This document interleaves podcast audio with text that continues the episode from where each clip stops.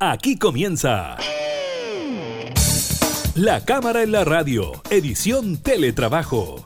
Una revisión de la agenda legislativa de las diputadas y diputados, con la conducción de la periodista Gabriela Núñez. Información, música y actualidad en La Cámara en la Radio, edición Teletrabajo, por Radio Cámara de Diputadas y Diputados de Chile.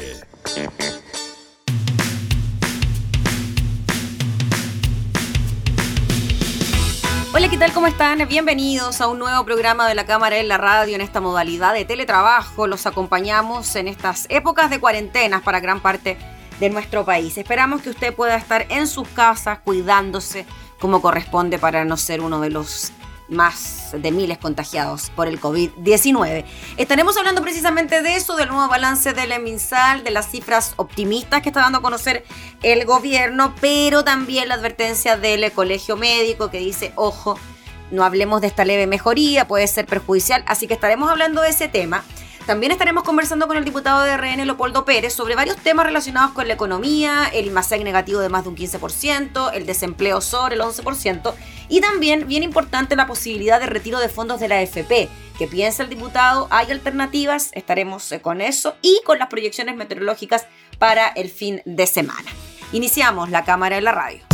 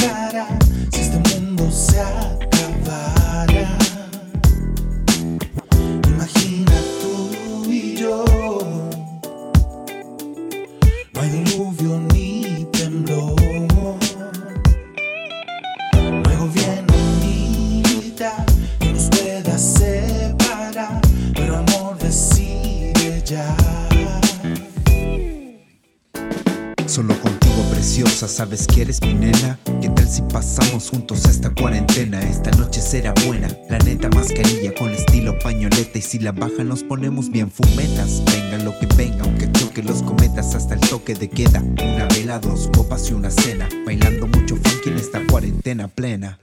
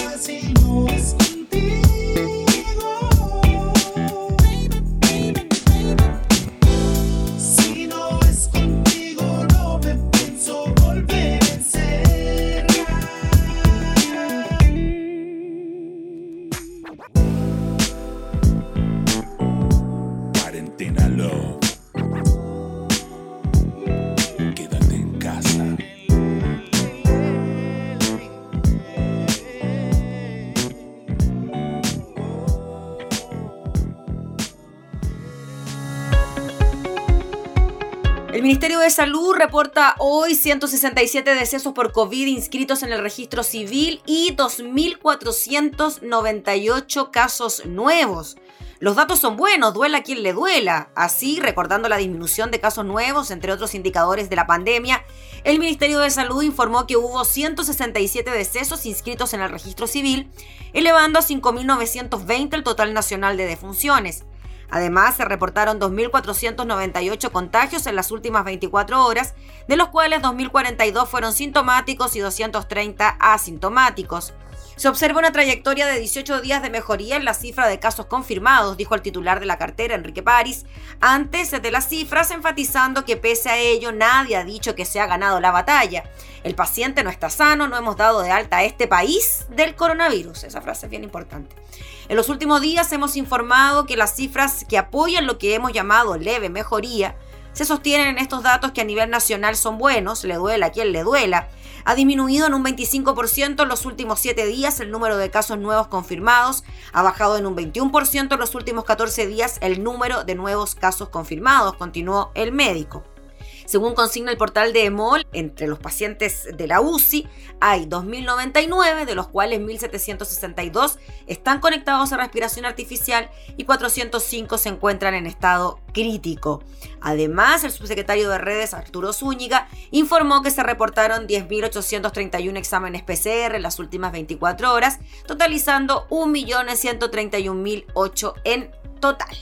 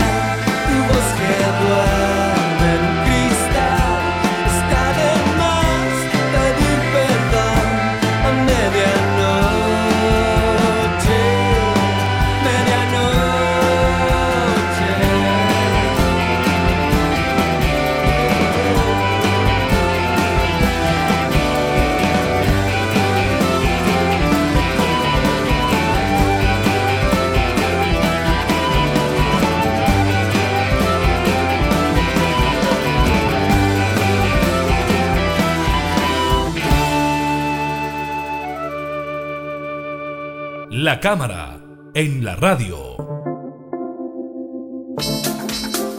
Durante esta semana se han dado a conocer dos noticias que tienen que ver con la situación económica de nuestro país por los efectos de la pandemia. Estamos hablando del desempleo que se empinó por sobre los dos dígitos, superando el 11% en el trimestre marzo-mayo y el crecimiento económico para el mes de mayo que es de un menos 15,2%, o sea, no hubo crecimiento. Vamos a conversar de estos temas con el diputado Leopoldo Pérez, integrante de la Comisión de Hacienda de la Cámara. Diputado, muchas gracias por recibirnos. Gracias a usted, Gabriela.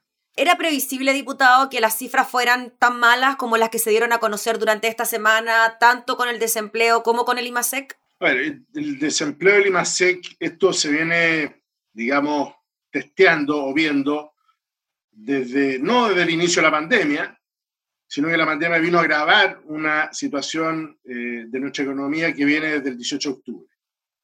¿Y por qué digo esto? Y lo digo responsablemente, porque si usted lee a distintos economistas de distintas sensibilidades, el problema económico que hoy día estamos eh, atravesando, si bien la pandemia es un elemento importante, eh, es un coletazo, es un acumulado que viene desde el 18 de octubre. Si nosotros no hubiésemos tenido los hechos del 18 de octubre en adelante hasta el mes de marzo, eh, la verdad que otro gallo cantaría en la situación económica de nuestro país desde el punto de vista de eh, los ingresos fiscales para hacer frente a esta pandemia que efectivamente eh, el efecto de esta pandemia, desgraciadamente, Gabriela, aparte de estarse viviendo hoy día en una proporción, se va a ver post pandemia.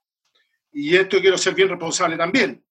Eh, eh, las autoridades no solo nacionales de salud y económicas de, nuestro país, sino que también las autoridades a nivel de Naciones Unidas, los gobiernos, la OCDE, etcétera, eh, el Fondo Monetario, están ya en sus trabajos, en sus formaciones, preparando a los gobiernos miembros porque el gran problema lo vamos a tener el próximo año.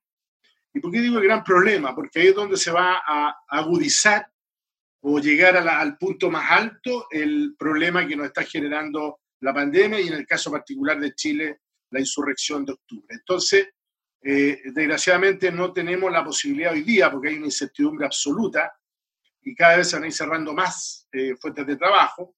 Ya hay 20 empresas más que medianas, grandes, que van a cortar sus actividades, eso va a significar una cantidad de gente muy importante que no va a tener trabajo, no solo empleos directos, en esto, Gabriela, tenemos que ver que hay un conjunto. ¿Para qué decir la industria del turismo, la industria de, la gastronomía?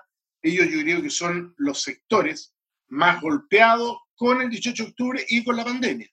Y van a pasar muchos años para que Chile vuelva a retomar un ritmo de crecimiento que nos permita volver a lo que era antes del 18 de octubre. Entonces, si usted me dice que la cifra del IMASEC del 15.3 era mala y el 11.2 de desempleo, yo le aseguro que las cifras de junio y julio van a estar por sobre eso. Vamos a llegar sobre el 15 en desempleo y el IMASEC va a ser bastante más, 18% de caída. Eso significa que estamos siendo más pobres, para hablar en buen chileno. Mm. Diputado Leopoldo Pérez, de hecho, revisaba declaraciones que había dado el economista José Ramos y decía que contabilizando a las personas que se habían acogido a la ley de protección al empleo, por ejemplo, la cifra de desempleo podría transformarse en sobre un 17% al mes de mayo. Por eso le digo, hay los efectos, porque hoy día, mientras no sean eh, cesantes, eh, de términos, en términos legales, o sea, no tengan un, un finiquito, están con una ley de protección al empleo, o sea, están suspendidos pero siguen contratados y se les sigue pagando sus leyes sociales. Pero eh, está llegando un punto, si usted suma eso, que son gente que no está eh, produciendo, por así decirlo, con los cesantes vamos a llegar a cifras mayores.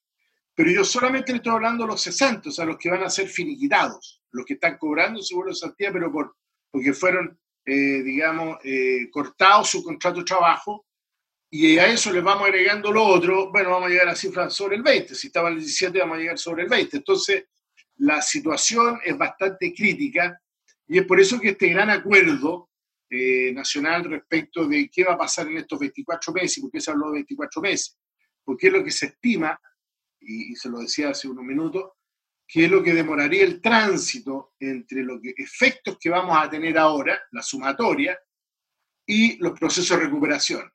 ¿Por qué? Porque Chile está muy conectado al concierto internacional. Ya no somos una isla como en la década de los 60, los 70 y parte de los 80, sino que ahora somos parte del concierto internacional y todo lo que va hacia afuera nos afecta, para bien y para mal. En este caso va a ser para bien, porque eh, la economía internacional, sobre todo el hemisferio norte, eh, ya presenta signos de recuperación económica. Pero todo eso no es automático, entonces es en el tiempo. En el caso chileno, estamos hablando del segundo semestre del 2021, se fija en el mejor de los casos, que ahí ya empezaríamos a ver números azules, positivos, etcétera, con lentitud, pero por lo menos con la esperanza de que vamos a, recuperar nuestra actividad. Claro, en definitiva, diputado Pérez, el acuerdo nacional del que emanó el IFE 2.0, el ingreso familiar de emergencia, también incluye esta otra patita que usted nos comentaba que tiene que ver con una serie de medidas económicas que van por el camino de la reactivación, que incluyen medidas administrativas y también proyectos de ley que se discutirán de ahora en adelante en el Congreso. exactamente. Y eso es súper importante porque la gente dice, no, es que aquí se está preocupando solo de lo que va a pasar después para apoyar a las empresas. No, es a las personas la mayor cantidad de dinero de los 12 mil millones de dólares, una parte se gasta directo hoy día con las personas y después también porque son subsidios al empleo. No, es que esto se vaya a ir al rescate de grandes empleos, no, es subsidio al empleo porque la economía va a ir tomando su ritmo. ¿Que va a haber gente desempleada? Sí. ¿Vamos a tener tasa de desempleo alta el próximo año? Sí. Pero afortunadamente, y eso es lo que todos esperamos, y los indicadores así lo dicen, vamos a ir lentamente eh, recuperando la economía. Ahora, hoy día, por el hecho de ser parte del concierto internacional, nos vamos a demorar bastante menos que si hubiera sido esto hace 10 años atrás o 20 años atrás.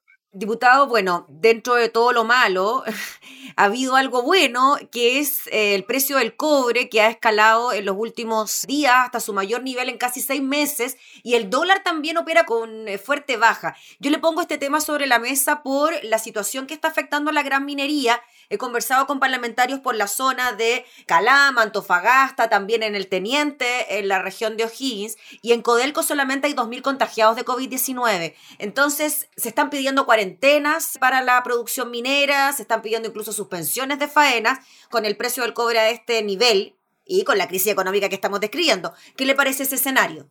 A ver, eh, bueno, en primer lugar, siempre está eh, por delante la, la, vida de las personas y la salud de las personas. El problema que tenemos que enfrentar respecto a nuestro desarrollo minero, nuestra actividad minera, es que están las, las grandes eh, mineras, por así decirlo, y están las medianas, ¿verdad? Y, y, también está todo el sistema de subcontrato. La actividad minera es de 14 días arriba, 10 días abajo, 14 eh, días equivalente a una cuarentena.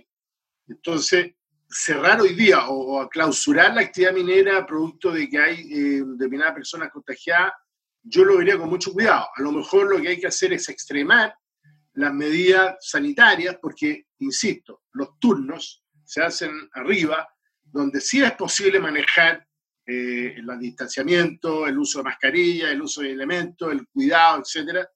Eh, el tema es que, claro, ellos después bajan, bajan a ver a su familia, bajan a sus hogares, en distintos lugares, no solo en la región eh, de, Antofagasta u otra, sino que también pueden ir a otros lugares, a otras regiones. Entonces, ahí está el, problema.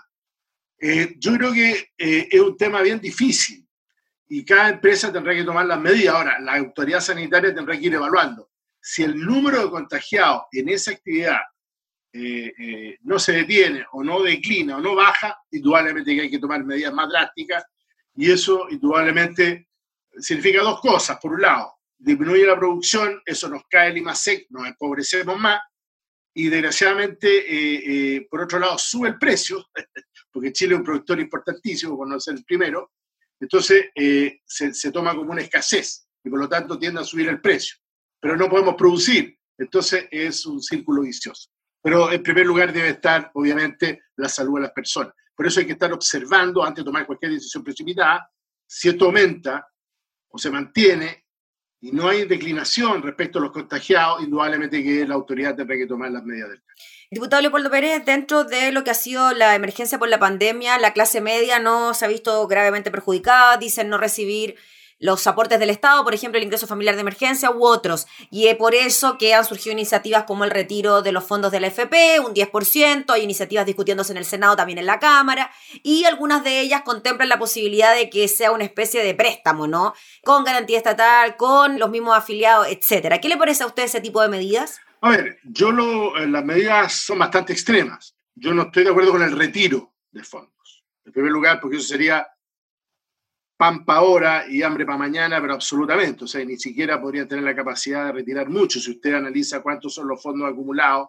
sobre todo las personas que están recién partiendo, que llevan muy poco tiempo con, con eh, eh, colocaciones en el fondo de pensiones, la verdad es que es muy poco. Sí usaría como última ratio, como dicen los abogados, un préstamo. Y de hecho soy autor junto a otros parlamentarios de mi bancada que ingresamos un proyecto de resolución, porque es inadmisible cualquier otro tipo de iniciativa, eh, que es un préstamo reembolsable.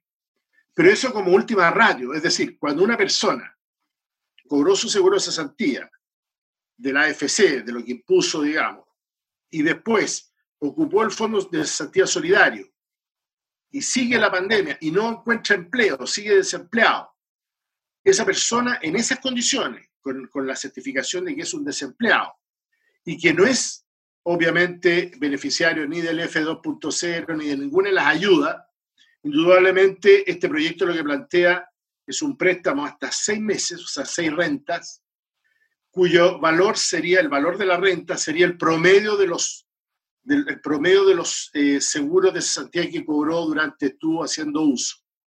Esto va enfocado fundamentalmente a aquellas personas que tienen eh, sueldos de 800 hacia arriba, 800 mil pesos hasta un millón y medio, un millón seiscientos aproximadamente, que son el, segmento de la clase media que está más golpeado. Uno, porque la mayoría perdió los empleos. Dos, o porque su, su ingreso bajó a menos de la mitad o tres, porque resulta que son los que están más endeudados, o sea, están comprando la casa, pagando el dividendo hipotecario, tienen que pagar el colegio.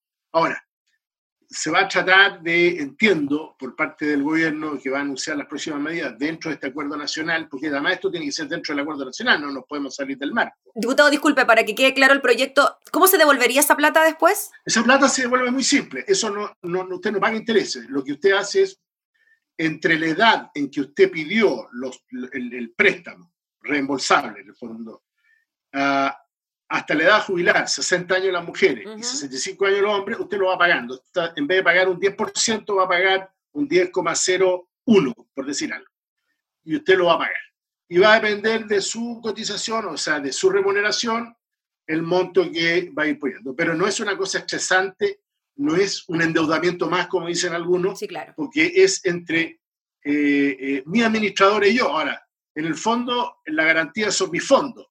Y, yo lo que estoy haciendo es, me estoy autoprestando plata, por así decirlo. Y la estoy devolviendo colocando un poquito más todos los meses una vez que tenga empleo, pero el plazo puede ser hasta la última imposición antes de, de jubilarme, en el caso de las mujeres 60 años, en el caso de los hombres 65, por lo tanto, el plazo que va a extender, eh, usted va a poder ir recuperando la plata que ocupó ahora, pero insisto, es hasta seis meses. No hablo porcentaje. Lo peor en estas cosas es hablar de porcentaje. Es esa cifra mágica, mágica del 10%, yo no sé quién la inventó. Porque el 10% de una persona que tiene 4 millones o 5 millones, que es como el 60 o 70% de la gente hoy día, dicen los especialistas, eh, no va a sacar nada. Mejor vaya a IFE. Va a sacar lo mismo. ¿ah? y no tiene que perder su fondo de pensiones. Entonces, esto es para las personas que no le va a llegar, no le va a llegar las ayudas por el hecho de estar o haber tenido eh, ingresos mayores o haber todavía ganando ingresos mayores, eh, aunque se le haya disminuido, o aquellas personas cesantes que no vayan a encontrar trabajo post pandemia sobre Listo, pues diputado Leopoldo Pérez, le agradecemos enormemente por responder todas nuestras preguntas relacionadas con la situación económica del país. Que esté muy bien. Gracias a usted a tener ánimo, pero lo más importante, perdón Gabriela, antes de terminar, sí. esto es muy importante, un mensaje a la ciudadanía. Eh, mire, eh, el, el, la mejor política pública hoy día es que nos cuidemos. Si logramos disminuir el contagio, la verdad que nos vamos a recuperar pronto y toda esta cifra catastrófica, ojalá dure lo menos posible y podamos recuperar la normalidad desde antes del 18 de octubre. Es lo que esperamos todos, pues, diputado. Que esté muy bien. Gracias. Listo. Gracias. El diputado Leopoldo Pérez, integrante de la Comisión de Hacienda, conversando entonces sobre la situación económica del país.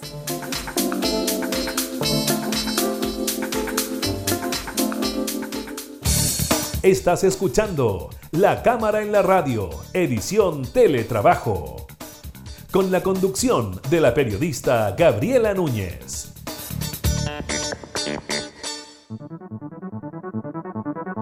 de metal, la ciudad se refleja en mi vestidura.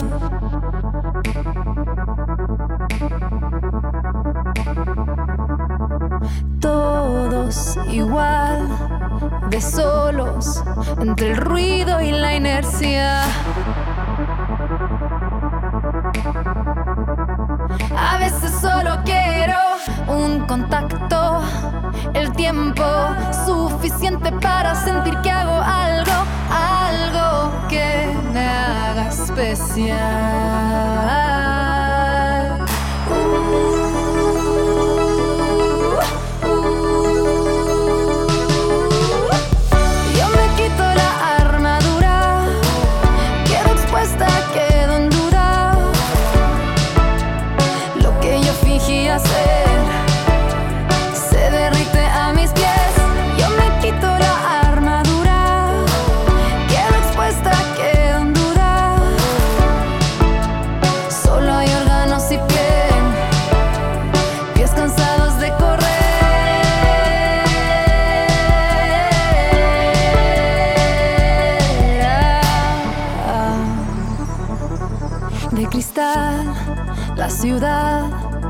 derrumba, brillante corteza.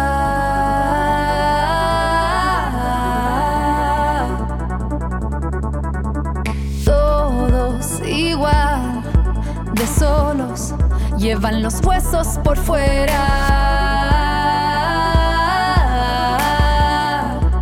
A veces solo quiero un contacto, el tiempo para sentir que hago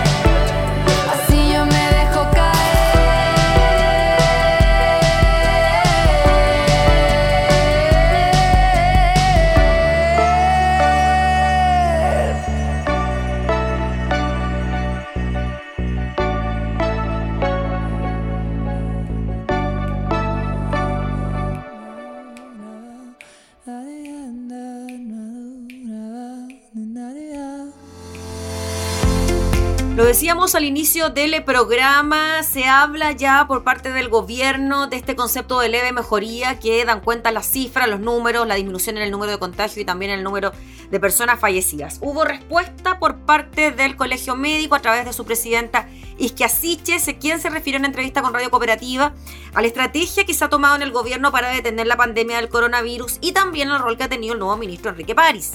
Al respecto, del lenguaje que el titular de la cartera de salud ha ocupado. Él le entrega en los últimos balances, en donde se ha referido a que hay una leve mejoría en las cifras, la presidenta del Colegio Médico, la doctora Isquia Sicha, señaló que le preocupaba un poco los conceptos que se utilizan, ya que puede significar que las personas puedan tomarlo como una señal contradictoria y no seguir tomando las medidas de aislamiento de manera seria. Nos preocupa, dijo la presidenta del Colegio Médico, el impacto del lenguaje, porque las personas han tenido mucho tiempo de confinamiento y todos estamos un poco ansiosos de poder salir de nuestras casas y los mensajes pueden ser un poco contradictorios. Si bien se ve que hay una disminución en los PCR positivos, lamentablemente sigue siendo muy alto. Chile, dijo Isque Asichas, debería aspirar a por lo menos llegar a menos del 10% de positividad y lamentablemente seguimos en alrededor del 25%. Es un poco contradictoria esta leve mejoría, pero las cifras no han ido empeorando y han disminuido, o sea, también hay ese reconocimiento. Estamos muy preocupados por la atención que exista hoy día desde el gobierno de tener un rápido desconfinamiento por eso hemos hecho propuestas para hacerlo en forma paulatina, regulada y que las presiones para tomar decisiones aceleradas no terminen produciendo un rebrote como en otros países. Sobre cómo ha sido el cambio del titular de la cartera de salud Jaime Mañalich, Enrique Párez, la presidenta del Colegio Médico señala que valora el cambio. Estoy bien agradecida, dijo, del cambio de conducción ministerial. El doctor Párez fue presidente del Colegio Médico y tenemos una relación mucho más estrecha que con el ministro Mañalich y un diálogo mucho más fluido. Posterior a eso y en entrevista con Tele 13 Radio, la presidenta del Colegio Médico también se refirió a la propuesta presentada el día de ayer por el Colmed para mejorar el manejo de la pandemia, fortaleciendo la estrategia de testeo, trazabilidad y también de aislamiento. Deberíamos haberlo tenido montado desde el inicio de la pandemia, dijo la doctora Sichas. Lamentablemente nos centramos mucho en las camas críticas y este es el corazón del manejo. Ahí entonces haciendo ahí un pequeño llamado de atención al gobierno frente a este concepto de leve mejoría que puede causar relajos en la ciudadanía como aquel de la nueva normalidad.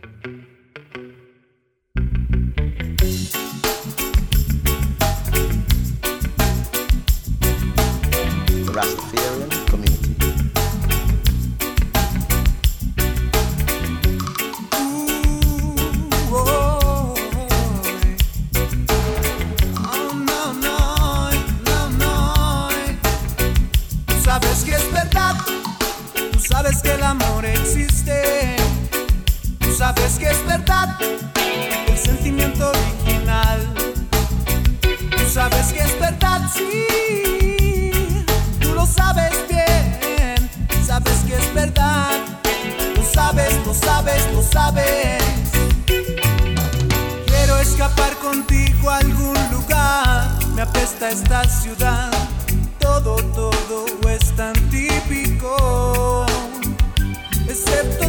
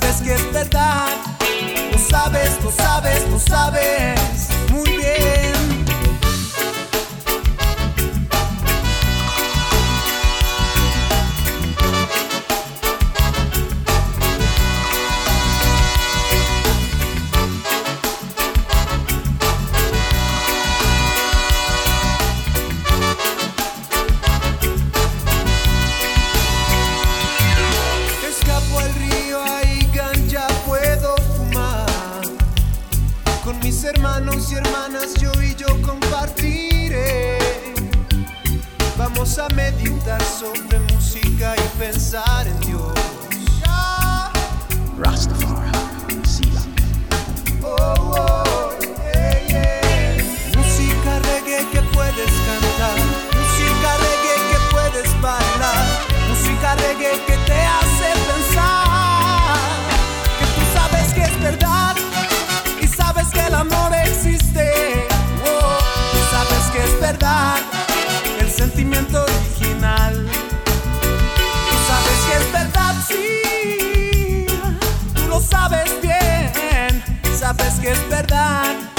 Sabes, lo sabes muy bien. Oh. to tell them it's a let it flow.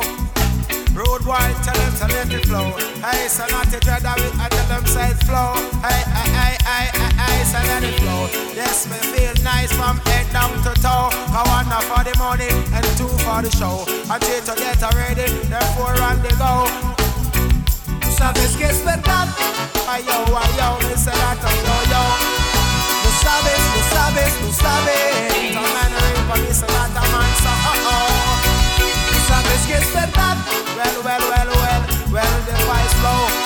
No sabes, no sabes, no sabes. They want the fight to flow. People downtown, no sabes que es verdad. Unity are where we want in all the dance. No sabes, no sabes, no sabes.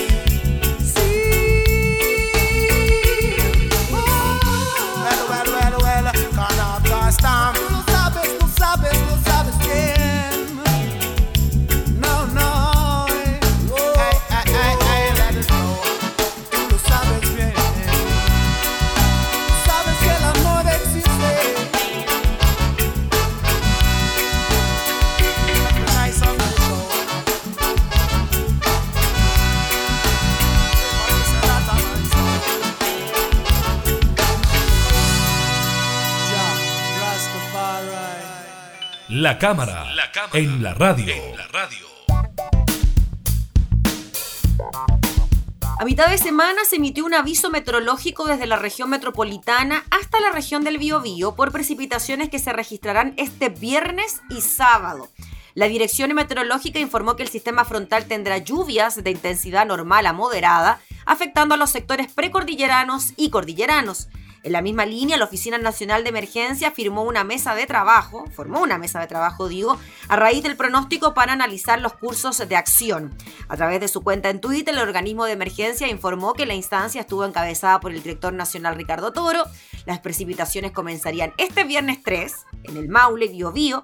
El sábado 4 el frente se desplazaría hasta la región de Valparaíso.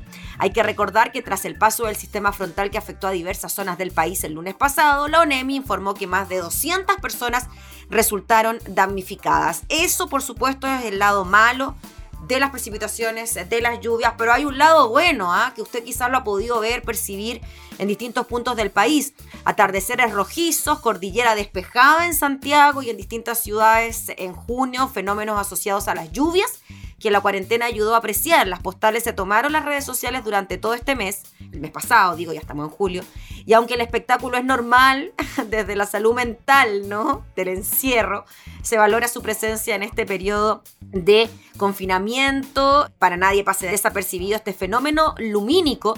Si bien se trata de un efecto absolutamente normal, en los últimos días ha ocurrido con mayor frecuencia, situación que tiene una explicación climatológica y por supuesto física. Asimismo, la cordillera también se ha podido observar con mayor claridad durante todos estos días, pero no termina ahí, pues estos espectáculos naturales también podrían tener un factor positivo para las personas en medio de la cuarentena. Así estos atardeceres se han podido apreciar de mejor manera para quienes están en confinamiento, pues muchas veces los traslados del trabajo a casa, justo a esa hora, no permiten darse el tiempo para ello. El meteorólogo de la DGAC, Arnaldo Zúñiga, da cuenta que la explicación desde el plano climatológico es muy probable que este junio, como hemos tenido más nubosidad asociada a sistemas frontales, cuando la nubosidad es alumbrada al momento de bajar el sol, el atardecer, se produce este fenómeno óptico. Mientras más alto es más amarillo, si está más bajo es más bien rojizo. Y ahí está la explicación de lo que está ocurriendo en el caso de la cordillera, que se ve con bastante claridad. Por lo menos en la región metropolitana, por un lado, es posible atribuirlo a un efecto de la cuarentena, al haber menos fuentes móviles de contaminación, tanto smog en el aire y además con el paso de los frentes se renueva, la masa de aire se rompe, la inversión térmica que domina Santiago y habitualmente y contribuye al estancamiento del aire. ¿Cuándo se podría dar otro efecto lumínico de cielo rojizo? El experto de la mm, meteorología detalla que se prevé un ingreso de un sistema frontal para el sábado desde Valparaíso al Biobío, por lo tanto el domingo podríamos volver a percibir este fenómeno.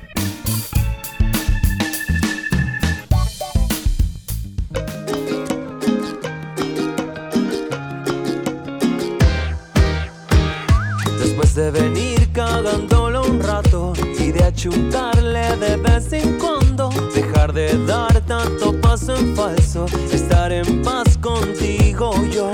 Te invito a subir a la luna y ver a dónde se va el amor, como la arena se va por los dedos, como salvarlo todo por un pelo. Andar más tranqui, menos nervioso, solo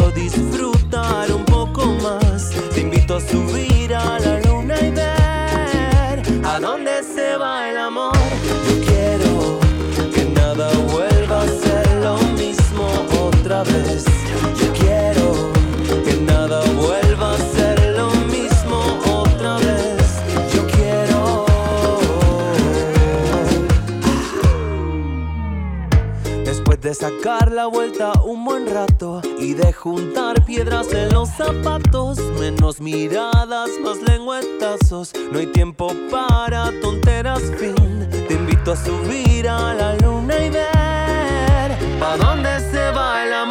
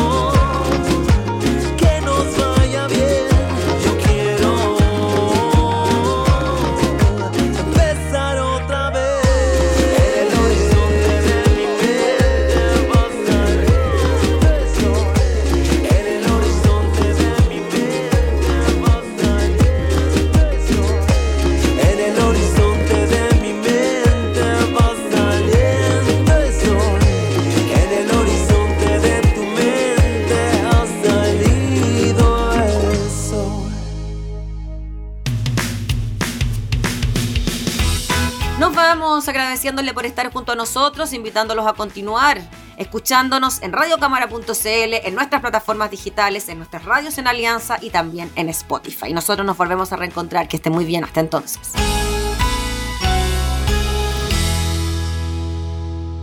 Hemos presentado La Cámara en la Radio, edición Teletrabajo. Una revisión de la agenda legislativa de las diputadas y diputados, con la conducción de la periodista Gabriela Núñez. Información, música y actualidad en La Cámara en la Radio, edición Teletrabajo. En Radio Cámara de Diputadas y Diputados de Chile. Hoy más que nunca, acercando las leyes.